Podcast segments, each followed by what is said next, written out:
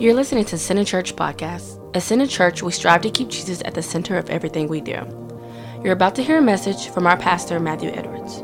But before you do, we want to invite you to visit our website at centercharlotte.org. There you can sign up for our weekly emails and receive new content as we release it. Secondly, we want to invite you to visit our pastor's blog at matthewedwards.cc. And finally, if this podcast ministered to you in any way, go ahead and subscribe, and you'll be the first to know when we release more content in the future. Thanks for listening in, and be blessed. And I'm going to share something that I've just been kind of sitting on and meditating on for the last couple weeks, actually before the virus and everything else kind of happened. One of the things that kind of came up was Psalm 91. In fact, in our church, we were talking about tongues last week at the very end of the service. And I actually wanted to share that this week, but in light of everything that's been going on, just the chaos, the sheer and utter chaos of everything that's going on. And then at the same time, the widespread panic and fear of the unknown, all those things combined, you just kind of look at life and you look at the world and you realize we're in worse shape than we thought we were. But regardless, at the end of the day, I think it's important for us as believers, as Christians, but more so as believers, to believe what God's heart is for us. And I think in the church, one of the most common things that we talk about a lot is the love of God. But when it comes to the love of God topic, again, it can almost be talked about so much that it feels like it's watered down. So we wanted to take some time this morning, or I just want to take some time this morning, really just to talk about the heart of God and really kind of reemphasize why it is vitally important that you understand what God's heart is for you. In fact, just last night I was on Facebook scrolling and a friend of mine had posted something about the blood of Jesus setting you free from every sickness and disease. And, you know, I just kind of liked it real fast. And I noticed he had about 25 comments under that. And so I kind of browsed through his comment section and I noticed he was getting a lot of negative feedback from people. And keep in mind, yes, there is a virus in the world. And people started jumping on his page saying X, Y, and Z. I'm not going to get into it because I don't want to call anyone out per se on our church Facebook page. But the reason why I'm telling you that is this. They got on and pretty much bashing everything that my friend was saying about the blood of Jesus and what we believe. And it dawned on me that people just don't know what God's heart is. I believe that. I believe most people don't know what God's heart is. And if you understood God's heart and you understood our situation, I think it would make a little more sense. So this morning, I'm not preaching to that person or that individual or what happened. But again, it was something that's been weighing on me for a while and I wanted to share it. So that said, let's open up and let's pray. So let's do that first. Let's pray and then we'll jump right into it. Heavenly Father, we just thank you for this time that we have together, even though we are not together in person, face to face. I thank you that there is no distance in the anointing. So, Lord, I thank you that whatever anyone needs to hear this morning, I thank you that they won't hear me, that they'll hear you. And whatever I prepared, Father, I thank you that it fails in comparison to what you would have for them. So, Lord, I ask that everyone who's joined in on this or whoever hears it, even after this session is over, Father, that you would speak directly to them and give them exactly what they need so they would hear exactly what they need to hear. They would receive from you. Because at the end of the day, no one came here to see me. No one came to receive from me.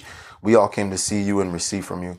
So, Jesus, I thank you that, again, there is no distance in your anointing or in your presence. And I thank you, Lord, that you are moving for whoever needs you to move, even right now. In the name of Jesus, amen.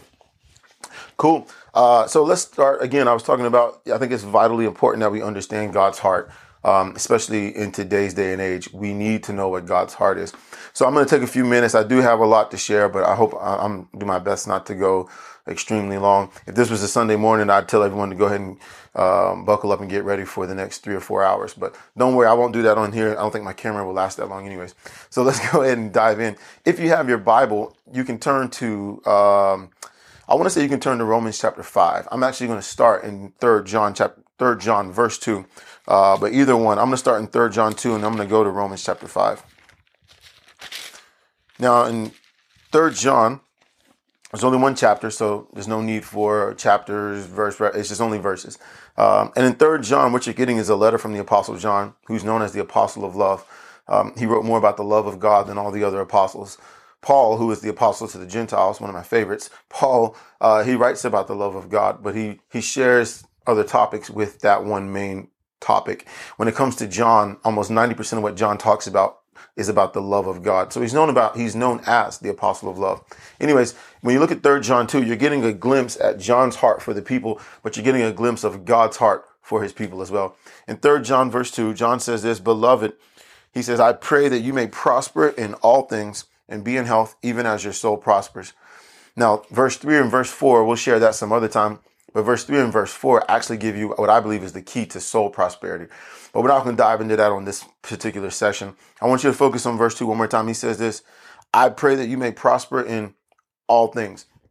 When you see that phrase, that you would prosper in all things, even as your soul prospers, what he's saying is this, I want you to prosper materially and be in health physically, even as your soul spiritually prospers. Now, when you talk about soul prosperity, you're talking about your mind, your will, your emotions. That's that soulish part of you. But he's saying to the degree that your soul prospers, you will prosper physically and you will prosper. You'll prosper materially and physically. Now, again, for the believer, one of the biggest problems in the church is people, this preacher, the people say, this guy's a prosperity guy. All he wants to talk about is money, money, money. I agree that there are some radicals in every group, in every organization. There are radicals that push something to the furthest extent than it needed to go. But believe this, it is God's will for you to prosper and be in health, even as your soul prospers. The trick is this, you can chase money, you can chase eternal life through whatever, trying to live forever, trying to do lotions and whatever. I mean, the whole thing. I'm not going to get into all that, but my point is this, you can pursue all those things to try to stay young and try to be youthful and go through plastic surgery after X, Y, and Z. But my point is this, at the end of the day, he says you will prosper and be in health to the degree that your soul prospers. So God is pretty much saying, hey, look, don't chase those things. Instead, chase this one thing. And one thing I love about the gospel is this. God wants to make things simple for his people. He wants to make it simple. The world is chasing 15 things. God says, if you'll just do the one thing. Jesus said, just do the one thing and everything else will pursue you. So right here, you have a perfect example of that in 3 John verse 2. He's saying, I want you to prosper and I want you to be in health to the degree that your soul prospers. Now, the short answer for soul prosperity is this, and I'm going to give you the short answer because we don't have time. This isn't where we're going. The short answer is this. Your soul will prosper to the degree that you know and believe that God loves you. If you're not convinced that God loves you, and I'm talking about unconditional love, if you are not convinced that God loves you, your soul will never prosper. And I mean that. Again, there's verse after verse that I could prove it, but we don't have time to go into that direction right now. Keep in mind, it was the same John who wrote this that actually said this. We have known and believed the love that God has for us. It's not enough to know that God loves us. Do you believe that God loves you? And so for that, again, I wanted to push that narrative and keep going that way. But let's keep going. Look at this in Romans chapter 5. In Romans chapter 5. And I will say that there is a bit of a video lag on this video. I can kind of see it. So I just want to say hey to everyone and thank you for jumping in on this nice, lovely video. Romans chapter 5. And everything we're doing, we'll put on the podcast. We wanted to make sure that we still had something new and something fresh to put on there. And I want to take a moment real quick before we dive into Romans 5. If you haven't checked out the Center Church podcast, we'll put that link here at the end of the video or at some point. If somebody's on here and you can, for everyone else, that'd be great. But you can always go to the Center Church Facebook page and find the link for our podcast. And there, every Sunday sermon we put on there. When we have Bible studies, we try to put those on there as well. Find the topic that you're needing the Lord to minister to you on and click on it and just listen and enjoy it. Most of our messages go about 30 to 45 minutes. But the other day I was in bed. I couldn't go to sleep. And I turned on the podcast and I fell asleep listening to it, but it's just a chance for the Lord to kind of minister to me and remind me that, you don't have to be afraid of everything else. You don't have to worry about certain things in your life. What I told you back then is still true to this day. I am providing and taking care of you. So I want to remind you again, I want to encourage you, go check out the podcast if you get a chance. But let's pick up in Romans chapter 5. We're going to skip down to verse 12 and we're going to read down to verse 17. In Romans chapter 5, the Apostle Paul says, "Therefore, just as through one man sin entered the world and death through sin, and thus death spread to all men because all sin." And I'm reading from the New King James. I know it's not a modern translation, but it is my favorite translation. So anyways, one more time, verse 12. He says, "Therefore, just as through one man sin entered the world." And who is that one man? We'll just explain it as we go. That one man is Adam. Before Adam, sin wasn't in the world. Before Adam, sin was a possibility, but it wasn't in the world. But notice, when Adam sinned, sin entered the world and death came in through sin. Thus, death spread to all men, because all sin. Then you come to verse 13. For until the law, sin was in the world, but sin is not imputed where there is no law. Now, we talk a lot about law and grace, not being under the law in our church. But again, right now, we're not going in that direction. Look at verse 14. He says, nevertheless, death reigned from Adam to Moses, even over those who had not sinned according to the likeness of the transgression of Adam, who is a type of him, capital H, who was to come. Now, what he's saying is this. Not everybody sinned the same way Adam did. Yet, because Adam sinned, everyone was made a sinner. Now, it seems like in a lot of ways it's not fair. But what happens is this. Adam sinned. So because Adam sinned, sin is now in his blood. So because sin is in his blood, everyone who comes after him is born a sinner. They can't change it. It is what it is. And what he's saying is this. Because everyone is now a sinner, all have sinned. All now have sinned. Everyone has sinned. Whether you do the same thing Adam did or not, it doesn't matter. But Adam was a type or a shadow of the greater him, capital H, who would come later, talking about Jesus. In the same way that Adam sinned and made everyone a sinner, no matter what they did, Jesus would come, and everyone who is born through him, now you are the righteousness of God in the same way. Now, keep going. In verse 15, he says, but the free gift is not like the offense. Now, watch this. Jesus comes, he gives a free gift, but it's not like the offense in this way. It's not like what Adam did in this way. For or because, if by the one man's offense, if by what Adam did, many died, much more the grace of God and the gift. Now, the gift and the grace of God are two different, and I'll show you in a second. He said, much more by the grace of God, the unearned favor of God, and the gift by the grace of the one man, Jesus Christ, abounded to many. Now, what he's saying is, if death had this much of an impact on the world, if death had this much of influence into the world, all right? How much and how look at all the damage that death was able to do by Adam's one sin. How much more will Jesus's gift, how much of an impact will it have? So then you come to verse 16, and the gift is not like that which came through the one Adam who sinned. For the judgment which came from one offense, from Adam's one sin, resulted in condemnation. Now watch this. His one sin resulted in condemnation. That's all it had to do. Death just needed that condemnation to be activated. But the free gift, which came from many offenses, resulted in justification. Now again, these are old English words, but the point he's trying to make is this. Jesus's one gift resulted in everybody being made righteous by God. Everybody being made righteous by God. So then you look at verse 17. Now, verse 17, before we read verse 17, hold on one moment. I said all that to say this. Adam's one sin brought death into the world. It brought sin into the world, and it brought death into the world. Adam now, because of his one mistake, caused death to reign supreme. In fact, let's read verse 17. I apologize. It says, for if by one man's offense, death reigned through the one, much more those who receive abundance of grace and the gift of righteousness will reign in life through the one Jesus Christ. Now, let me say this. I haven't read that verse now. When Adam sinned, now death is king. Death reigns supreme. Death is reigning in life, reigning over life. Now, what does it mean? If you look at just this example alone right here, what does it mean when death reigns? Well, death has the final say. You can fight it all you want, but at the end of the day, death reigns supreme. For people without Christ, let me say this. At the end of the day, death is final. That's it. That's it. There's nothing after. There's nothing you can do to stop it. Once death comes in, it's done. But Jesus comes in and he turns the whole thing. And look at verse 17 one more time. It says, if by the one man's offense, if by Adam's sin, death reigned through Adam, much more, and not just in the same way, but much more, those who receive an abundance of grace and the gift of righteousness, you will reign in life through the one, Jesus Christ. I love it. So what's he trying to say? In the same way that death was final, death was supreme, God wants you to reign in life. Now, I'm saying all that to say this. Again, it is vitally important that you understand God's heart. There is death in the world. There's no mistake about that. The coronavirus is just one of thousands of millions of things that are killing people on a daily basis. And I'm not trying to belittle how serious this is, but I want you to understand at the end of the day, death is supreme for people in the world.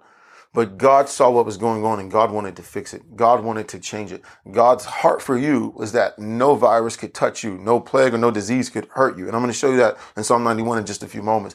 But my point is this, as bad as the world is getting, as bad as life is getting, at the end of the day, God said, I don't want anyone to reign over you. I don't want any disease to be your final verdict. I don't want any plague to come. I don't want an earthquake, hurricanes, war. I don't want anything to have the final say in your life. I want you to reign in life in the same way, but much more.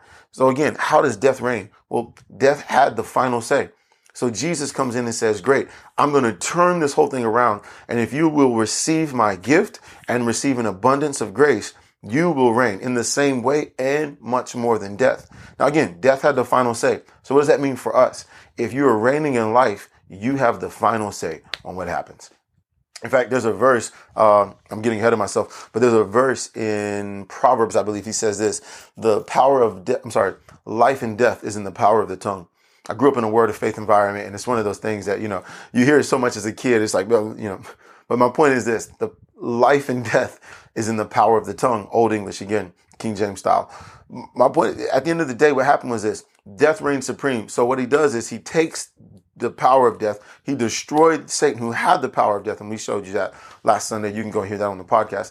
But what he does is he takes the power of death from him and he gives it to you. And he says, now, the power of life and death is in your mouth. All you have to do is speak life or speak death. But be careful, because if you speak death, you'll see it. But if you speak life, you'll see it. So now we have the ability to speak and see what we want to see. You look at Jesus, for example. Jesus never used his words carelessly. In the same way, I challenge you to go through the Bible and find one place that God made a joke and used his words carelessly. No, because God's words have power. Likewise, Jesus' words have power. And likewise, every believer, your words have power. When you speak, you're doing something. You're making something. You're creating something every time you open your mouth. So you have to be very, very careful what you open your mouth and say. Now, again, I learned that growing up in a Word of Faith church. But one thing that no one ever taught me, and I'm becoming a firm believer, and I'm moving more so to this. There's a lot of things I see believers say that it doesn't happen. There's a lot of things people say, oh man, this is killing me, or oh man, this is just, stuff like that. You know, you say things like, oh man, this is killing me. And we know we shouldn't say things like that. Having grown up in a word of faith environment, you just don't say certain things like that. But I noticed that a lot of times some believers who say stuff like that, it's like, well, if the power of life and death is in the tongue, they say stuff, but it doesn't happen. And just over my own personal study time, I'm starting to lean more towards God hasn't given that power to everyone. It's true, but God hasn't given that power to everyone. Take, for example, and I've said this in church thousands of times. Take, for example, let's say Parker. Right now, Parker is the heir to everything I own. Let's say tomorrow I'm no longer here. Parker will inherit my car. He will inherit my house. He will inherit pretty much my bank account. He will inherit everything I have just because he's my son. So the power of my car belongs to Parker. But until Parker is old enough and able and mature enough to drive it, Parker won't get my car. I'm not going to give Parker the keys to my car right now because Parker's only 4 years old. You see what I'm saying? So there are things that God says, these are all truths. It is true that the car belongs to Parker. It is true that the power of life and death is in the tongue. These things are true. But I don't believe that God has given it to everyone because he knows you're too immature, we are too immature to use it. I mean, how many times have you said something, cussed somebody out on the road, spoke something to somebody, or said something jokingly that if that were to really happen, we'd all be in trouble? You see my point? So again, it's not that it's not true. I believe that it is true, but I don't believe that God has given these gifts to everybody because not everybody is mature enough to use them the way that they're supposed to be used. So anyways, we come back to this. How do we reign? Death reigned because death had the final say.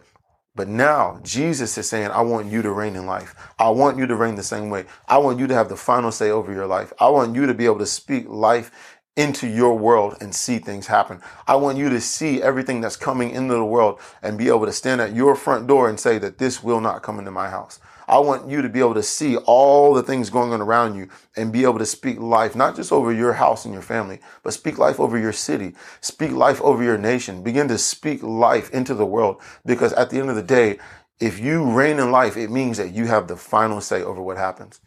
Now, the trick is this. Right here, every time Paul gives us a treasure, he always gives us a key, and I love it. The treasure is what? Reign in life. But the key is in verse 17. One more time, he says this, much more those who receive.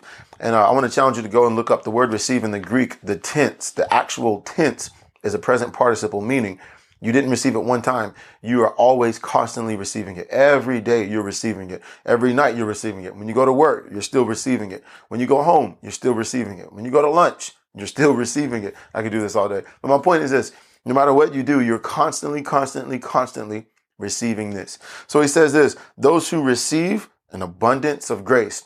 Now, some people, I like to think that our church, we are a grace church because we encourage people that it's not what you did, but it's what Jesus did for you. So everything that God is doing for you is unearned. It's undeserved. And the only way you will get it is if you can't earn it and you can't deserve it. There you go.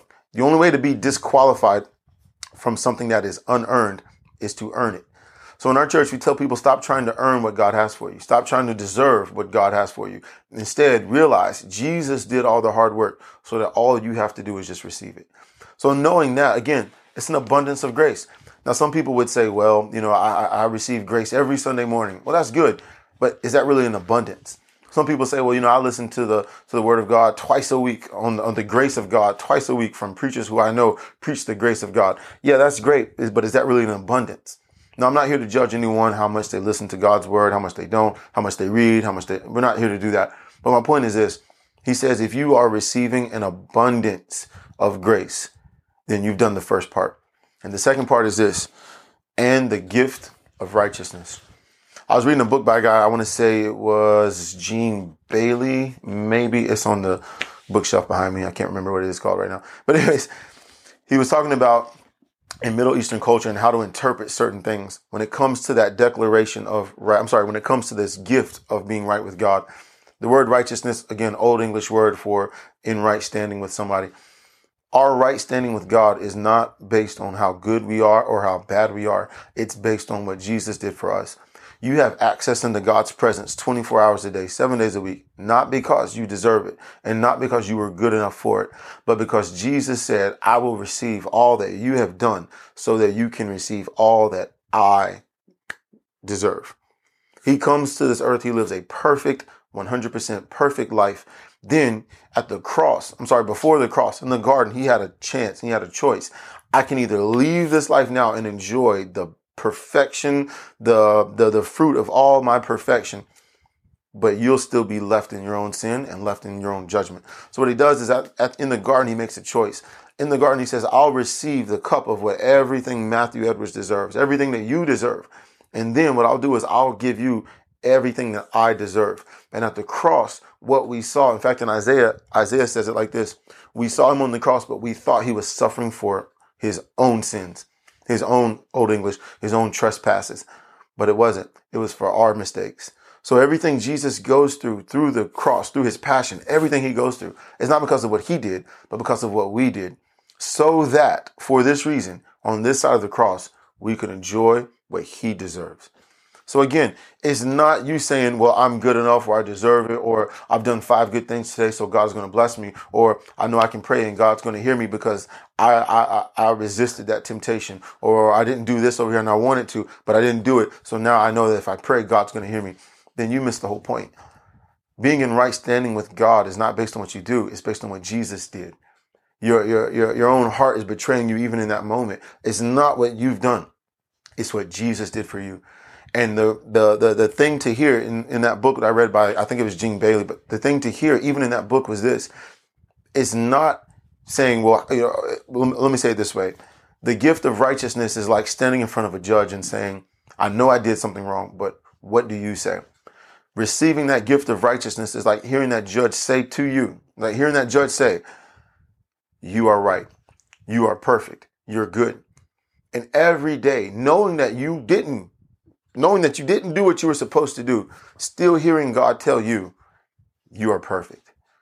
Right here, receiving that gift of righteousness Paul is literally saying, Every day, every moment of your life, stop at some point and just hear God declare over you, you are still perfect. You are still perfect. The blood of Jesus has removed every one of your sins. You are still perfect. Even when I make a mistake, you are still perfect. Even when I gave in to the temptation, you are still perfect because the blood of Jesus has removed every single one of your sins. Now, knowing that, how can you not reign in life? In fact, I'm taking up a lot of time. I can see the timer already. I'm taking up a lot of time. But let's move to this. Look at this in Matthew chapter 8. If you want to know how to reign in life, if you want to know how to do anything, all you have to do is look at Jesus. I'm a firm believer in that. When you look at Jesus, hold on one second. Here we go. Oh, there she goes. I'm sorry. I saw somebody on there. I think it's one of my coworkers. Anyways, sidetrack. All right, let's jump back into it. Sorry. If you want to know how to do anything in life, all you have to do is look at Jesus. In fact, I'm a firm believer. All you have to do is look at him. When the disciples were on the boat and they were terrified, the storm is going to kill us. What are we going to do? And they're fighting the storm. They look up and they see Jesus walking on top of the water, walking on top of the storm. And in that moment, what was impossible became possible just because they're looking at Jesus. So whatever seems impossible, my encouragement to our church is always, just look at Jesus. That's all you have to do. Look at him and you will become like him. In fact, my favorite verse in the Bible is 2 Corinthians chapter 3, verse 18. I don't know if you know me, but if you know me, you know that is my hands down favorite verse because it's the verse that brought me into the grace of God to realize transformation will never happen because I'm good, but it will always happen as I keep my eyes on Jesus. That's all you have to do. Look at Jesus and let the Holy Spirit transform you from the inside out. But anyways, all that said to say this, when it comes to reigning in life, God wants you to reign, and he wants you to reign like a king. If God wants you to reign, how do you reign? Well, let's look at Jesus in Matthew chapter 8. In fact, not just we're going to go to Matthew chapter 8, but when you look at the whole book of Matthew, keep in mind, Matthew's gospel was written primarily to the Jews. The Jews were looking for a king. They knew that Messiah would come, and they knew that he would come and he would bring his kingdom onto the earth. So what they were looking for was a king. Now, yes, they were looking for a king, but when God brought his son into the world, he didn't put him in a palace. Instead, he put him in a stable. What he's trying to show us is this. Power and authority is not used to make yourself look better. It's used to promote other people and move them up. So right here, we see that Jesus's power and his authority as a king, he uses it to serve others. Now, in Matthew's gospel, what you see is Jesus as a king. That's the whole picture. You're looking at Jesus as a king. In fact, in Ezekiel has a vision of 4 living creatures. He sees a lion, an ox, a man, and an eagle. Those 4, yeah. Lion, ox, man, and an eagle. In Revelation, John sees the same 4 creatures, a lion, an ox, a man, and an eagle, in the same exact order. Now, when you put the 2 together, what you see is this. You see the 4 gospels or the 4 different perspectives, or what we like to say, the 4 faces of Jesus, so to speak. You're getting 4 different perspectives of Jesus. Now, we're not going to go into that. That's a story for another time. But my point is this. The very first one mentioned is the lion. The very first gospel mentioned is the gospel of Matthew. When you look at Matthew, what you're seeing is Jesus coming as a king. Now, Matthew opens up with a little bit about Jesus' birth in that story. And then it goes into the Sermon on the Mount, which lasts about 3 to 4 chapters, if I'm not mistaken. You're looking at about 3 to 4 chapters. And on the Sermon on the Mount, Jesus is coming as a king, and he's reinstituting the constitution of the kingdom of God. I know that's a lot of big words, but my point is this. He's bringing in the constitution of the kingdom of God. Every kingdom has a law. Every kingdom has a constitution. So when you look at the Sermon on the Mount, most of the things Jesus is saying on the Sermon on the Mount are the way that the kingdom of heaven will work. For example, he says this, if a man slaps you, turn to the other cheek. He said, if somebody asks you to do something, go the extra mile. When someone uses you, when they talk bad about you, when they try to hurt you, they persecute you, don't respond. Instead, pray, do these things, X, Y, and Z. I mean, everything Jesus does, he says, if you don't forgive, God won't forgive you. I mean, everything Jesus says in the Sermon on the Mount, he's bringing in the constitution of the kingdom of God. When God's kingdom comes on the earth, this is how it will function. But keep in mind, the kingdom of God was suspended because the Jews rejected their king. They rejected their savior. So because they rejected him, the kingdom of God has been suspended. Now, yes, in many ways, we are advancing the kingdom of God in this way, but the kingdom of God is not here. In fact, the kingdom of God is within us. But when Jesus comes back at his second coming, which I believe is very soon, when Jesus comes back, keep in mind that kingdom will no longer be inside of us. Then it will become, it'll be on the outside. We'll begin to see the kingdom of God for what it actually is. So until that time, keep in mind, in the Gospel of Matthew, Jesus is depicted as a king. In fact, In fact, the first opening miracles that you see Jesus do, he depicts how he is a king. In fact, we're going to pick up in Matthew chapter 8. But before we do, again, Jesus is depicted as a king. Now, when you look at Jesus as a king, keep in mind, a king doesn't rule or reign by what he does. He rules and reigns by what he says. All right, I want to be very clear about that. He's not, if I'm a king, and I show this analogy in church, if I'm a king and I want a podium move from one spot to another spot, I don't get up and move the podium from here to there. What I do is I say, I want this podium moved from here to there. And the powers that be, the people around me who are serving the king and serving this position, they move the podium from one spot to the next. Likewise, Jesus as a king, he is reigning in life over everything. So that means as a king, he doesn't have to do, he merely has to speak. Now, knowing that, keep in mind, the first miracle that Jesus did is found in the Gospel of John, the last gospel, the Gospel of John. And the very first miracle that Jesus does, he turns water to wine. But the first miracle that the Bible mentions is not the first miracle that he has done, turning water to wine. In fact, we're about to look at the first miracle that the Bible mentions. And the reason why it's mentioned is because, keep in mind, what he's about to do is he's about to reverse a death sentence, but he's not going to do it by what he does. He's going to do it by what he says. So look at this in Matthew chapter 8. Look at verse 1. It says, when Jesus had come down from the mountain, great multitudes followed him. And I want to encourage you, take a moment real quick. My parents go to Israel every year. This year, the trip has been canceled due to the outbreak of coronavirus and other things. But keep in mind, into the future, if you are ever interested in going to Israel, I'm telling you, you should check out my mom's travel tour, Wanda Edwards Travel Tours, and go, because we went to the Sermon on the Mount. And we were there on the lake where Jesus walked on the water. And I mean, we saw all of it. It was an amazing trip. So I want to encourage you, go to Israel and go with Wanda Edwards Travel Tours. You will not be disappointed. Anyways, Matthew chapter 8, it says, when Jesus had come down from the mountain, great multitudes followed him. And behold, a leper came and worshiped him, saying, Lord, if you are willing, you can make me clean. Now, one more time, leprosy is a death sentence. There was no cure. Just like today, I don't believe there is a cure. Leprosy was a death sentence. If you had leprosy, you're a leper.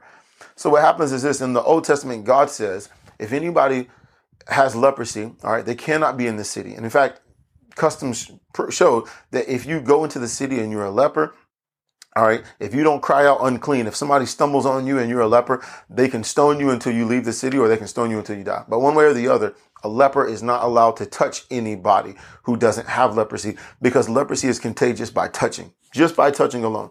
All right. So again, it's a death sentence. And if you who don't have leprosy touch someone who does, you are declared unclean and you have leprosy. So again, very similar to what we have today going on in the world. But keep in mind, you're looking at something that is a known death sentence. If you have this, you are going to die. So Jesus is preaching the Sermon on the Mount. And when he comes down from the Sermon on the Mount, it says in verse 2, behold, a leper came and worshiped him, saying, Lord, if you are willing, you can make me clean. You come to verse 3. It says, then Jesus put out his hand and touched him, saying, I am willing, be cleansed. Immediately his leprosy was cleansed. Now, again, I know they're just words on the page, but I want you to be in the moment. Just be in the moment for just a second. Keep in mind, Jesus just gave the law of the kingdom of heaven. He comes down that mountain, which we were there. He comes down that mountain. And as he comes down, all of a sudden, a leper jumps out of nowhere and he says, Lord, if you're willing, you can make me clean. Now, Jesus reaches out and he touches that man. He reaches out and touches him and says, I am willing, be cleansed. It wasn't the touch that cleansed the man. It was the words that he spoke that made that man clean.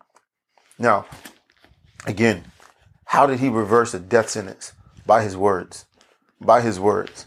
In the same way, I'm telling you, in the same way, receive an abundance of God's grace and the gift of righteousness. Every day when you go to work, just say out loud, Heavenly Father, I receive more of your unearned favor. I receive more of your undeserved favor. I'm telling you, when everything's going wrong in life, just tell God, I receive more of your unearned, unmerited, undeserved blessings in my life. I receive more of it even right now. If you're sick, tell God, I receive more of your unearned healing, more of your undeserved healing in my life. Whatever you need from the Lord, just open your mouth and say, I receive more of this unearned, undeserved, whatever you need. And fill in the blank.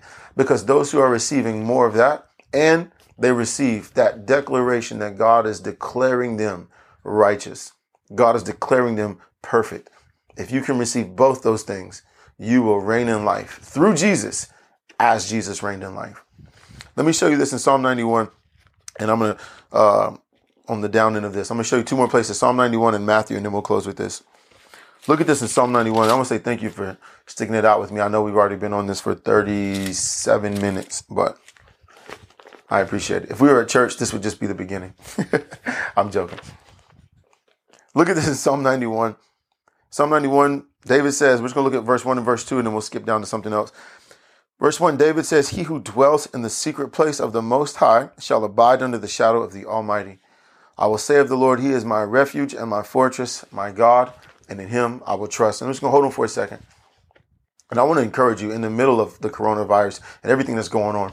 I'm encouraging everyone in our church, read Psalm 91 once a day, at least. Just read it once a day. Because Psalm 91 is one of those chapters, it just fills your heart with faith to believe that God will protect you in the middle of everything that's going on. But Psalm 91, notice what he says right here in verse 2. He says, I will say of the Lord, he is my refuge and my fortress, my God, and in him I will trust. When you hear the word refuge and hear the word fortress, you think of protection. All right. Think about the leper for a second. That leper knew that if he moved in the midst of that crowd and if he exposed himself for actually being a leper, that if Jesus didn't heal him, everyone was going to kill him. He knew that everyone would try to stone him because the law said that he could be stoned if he was found in a public place. So he risked everything to get close enough to Jesus. And in that moment, when he exposed himself, in a sense, Jesus protected him. Now, in the same way, think about it this way. Right here, David is saying, you are our, verse 2 one more time. He said, I'll say of the Lord, you are my refuge and my fortress, my God, and in you I will trust. I'm telling you, in the midst of this, everything that's going on, not just the coronavirus, but everything that's going on in the world, if you put your trust in the Lord, you will never be put to shame. In fact, I think Paul says that in Romans chapter 10, those who put their trust in the Lord, they will never be put to shame. The point is this, he is here and he is here to protect you. He's here to save you. In fact, when you look at what Jesus did in that story of the leper, all Jesus really had to do was say, be cleansed. But by reaching out and touching him, he was showing everyone, not only am I declaring that this man is clean, that this man is healed, I'm showing you that it's okay for him to be here by touching him. I mean, the multitude that followed Jesus was probably close to a couple thousand people, and no Bible scholars debate that at all. But a couple thousand people, and a leper exposes himself in the midst of all those people. Then Jesus reaches out and touches him. And I'm telling you, in a way, what you're looking at is Jesus is protecting this man from anyone who might question, why is this man here? In the same way, what is he saying right here in Psalm 91? Look to the Lord. He wants to protect you. He wants to save you. That's why we started it by saying this. You need to understand what God's heart is. I believe it is vitally important that you understand what God's heart for you is right now in the middle of everything going on. You know, there's a lot of skeptics that look at the Bible and they say, well, you know, God's word is this, God's word is that. Let me say this. Go to a good grace-filled Bible study and most of your answers can be answered. Most of your questions can be answered. Right now, we don't have the time for that. We're already 40 minutes deep into this, and I want to close this here in just a minute. But my point in saying all that is this. God's heart, I'm telling you, it is vitally important that you know and believe God's heart for you in the midst of everything going on is that he could save you and protect you. Look at this in verse 9. We'll read down from verse 9 to 11. Verse 9 says this, because you have made the Lord, who is my refuge, even the Most High, your dwelling place. Again, there's that word refuge. No evil shall befall you, nor shall any plague come near your dwelling, for he shall give his angels charge over you to keep you in all of your ways. Again, it's one of those verses that instills and puts faith in your heart when you read Psalm 91. The point I'm trying to make is this, in the middle of everything that's going on, don't be confused about what God's heart for you is. One of the things I hate the most is when people say things like, well, you know, God's going to get you or God's going to do this. You know, the other day I was talking with somebody and they made a comment about, you know, you think you can do this and get away with it. God is real. He's going to get you back for it. And I thought, my God, what in the world? God isn't interested in trying to get people back. He's more interested in saving you and saving you from all the, you can fill in the blank. But my point is this, at the cross, Jesus received something. He received something that he didn't deserve. So that right now, in the midst of the coronavirus, in the midst of everything going on, in the middle of everything that's going on in life, in the middle of it, you can know that your heart can be at peace and you can be reassured that because Jesus received what I deserve, that right now I will get what Jesus deserves in this moment. Let me close with this.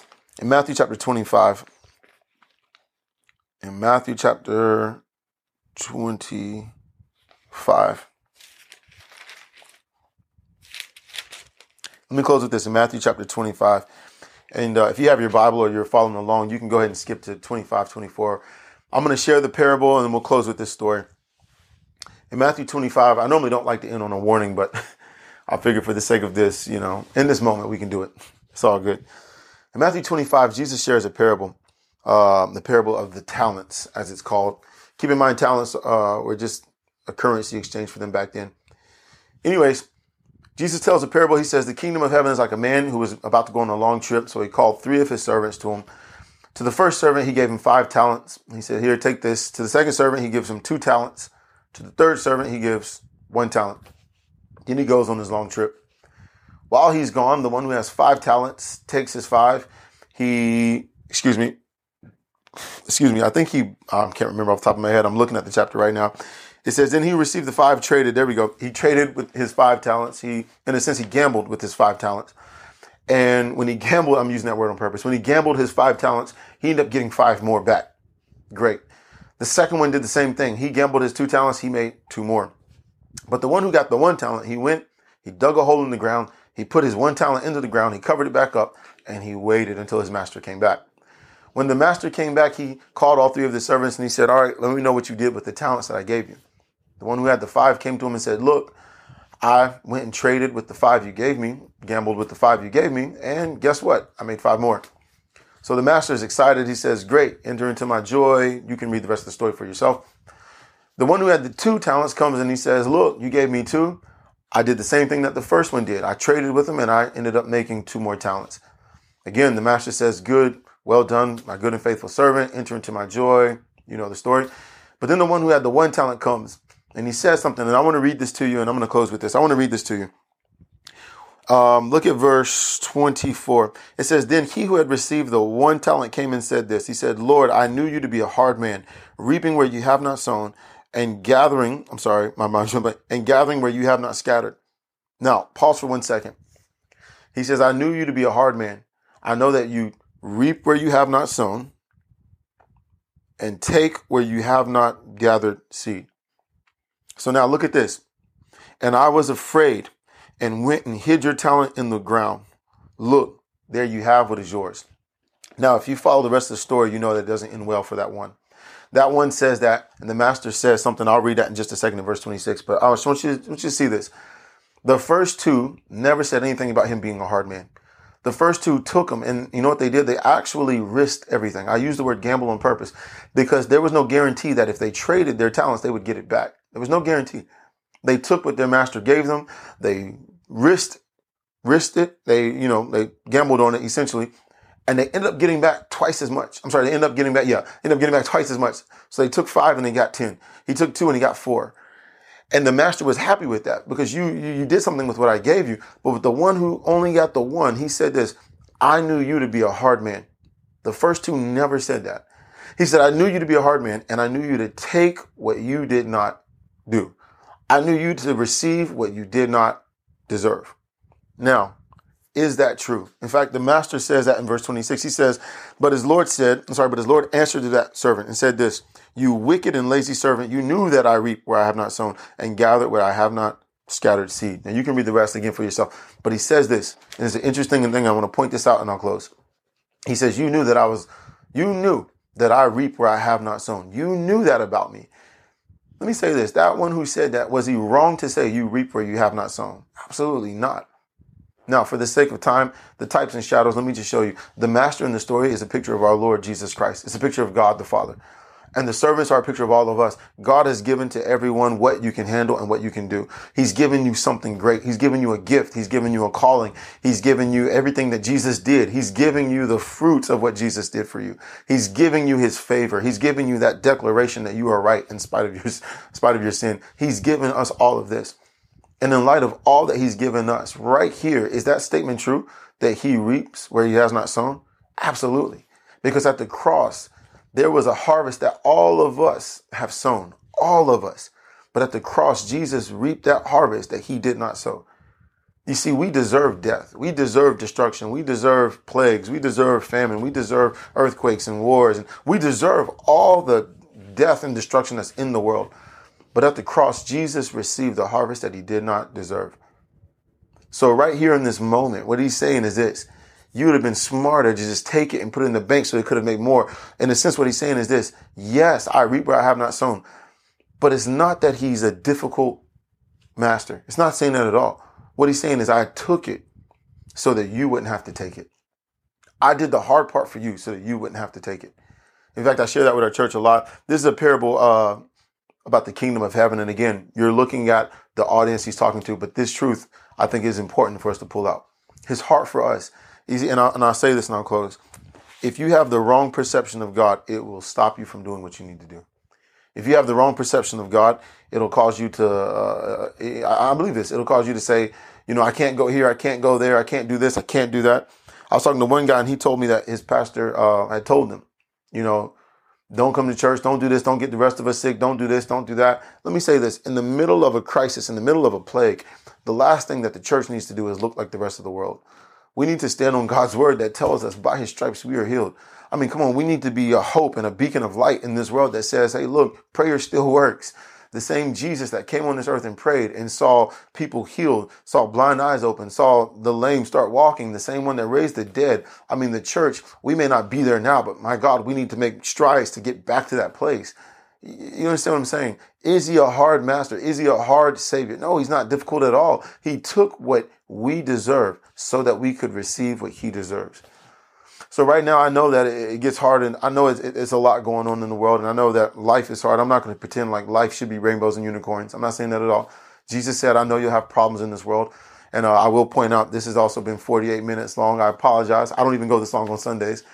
But I do want to say this. In spite of everything that's going on in the world, take heart. Don't be afraid. Take heart. Like I told our church last Sunday, be smart, be wise. Don't run headfirst into the plague. But at the same time, you know what? Trust that his heart for you is that he will protect you. Read Psalm 91 this week. But his heart for you is that he will protect you. He will protect you and your family, that he will protect your loved ones. He will take care of you because he loves you. And I want to encourage you, if you need any reminder of the love of God, go back to the church podcast and listen to any of those messages that talks about the love of God specifically. But we talk about the love of God in almost every sermon that we do. But I'm serious. Go back and remind yourself that God loves you. And honestly, I believe that the more the love of God fills your heart, like John said, fear will find the exit door as God's love fills your heart and fills that void where fear once was. So let me pray for you and then I'll let you go. And I want to say thank you for sticking it out with me again. I didn't know that this would be that long. So let me pray for you and I'll let you go. Heavenly Father, I just thank you for everyone that stuck it out with me and watched this video. I know it was a long one, but again, I just want to say thank you for everyone that's jumped in and joined in. And right now, Father, where everyone is, I ask that you would protect everyone that's watching this video from the coronavirus. And not just from that, but everything that is coming on into the world. I thank you, Father, that we belong to you, that the blood of Jesus has covered all of us who have bowed the knee to Jesus and said, you are Lord. And Father, as we belong to you, I thank you that you are protecting all of us. You are watching over us. And Father, not for us just to be selfish, but I thank you that everyone, not just in our church, but everyone who's watching this, that we would become a beacon of light, a beacon of hope, and become a source of healing. As Jesus could walk through and people would get healed, may the same happen for your people, even here in the city of Charlotte. So Lord, we thank you for doing what only you could do and being who only you could be in our life. And we thank you for it, Lord, in Jesus' name. Amen. Well, thanks for watching. Again, I want to say... Thanks for listening to Center Church Podcast. We trust that you've been blessed. If you'd like to receive more of our content in the future, you can email us at centercharlotte@gmail.com. or just visit our website at centercharlotte.org. Thanks for tuning in, and may God's grace cover you in every area of your life.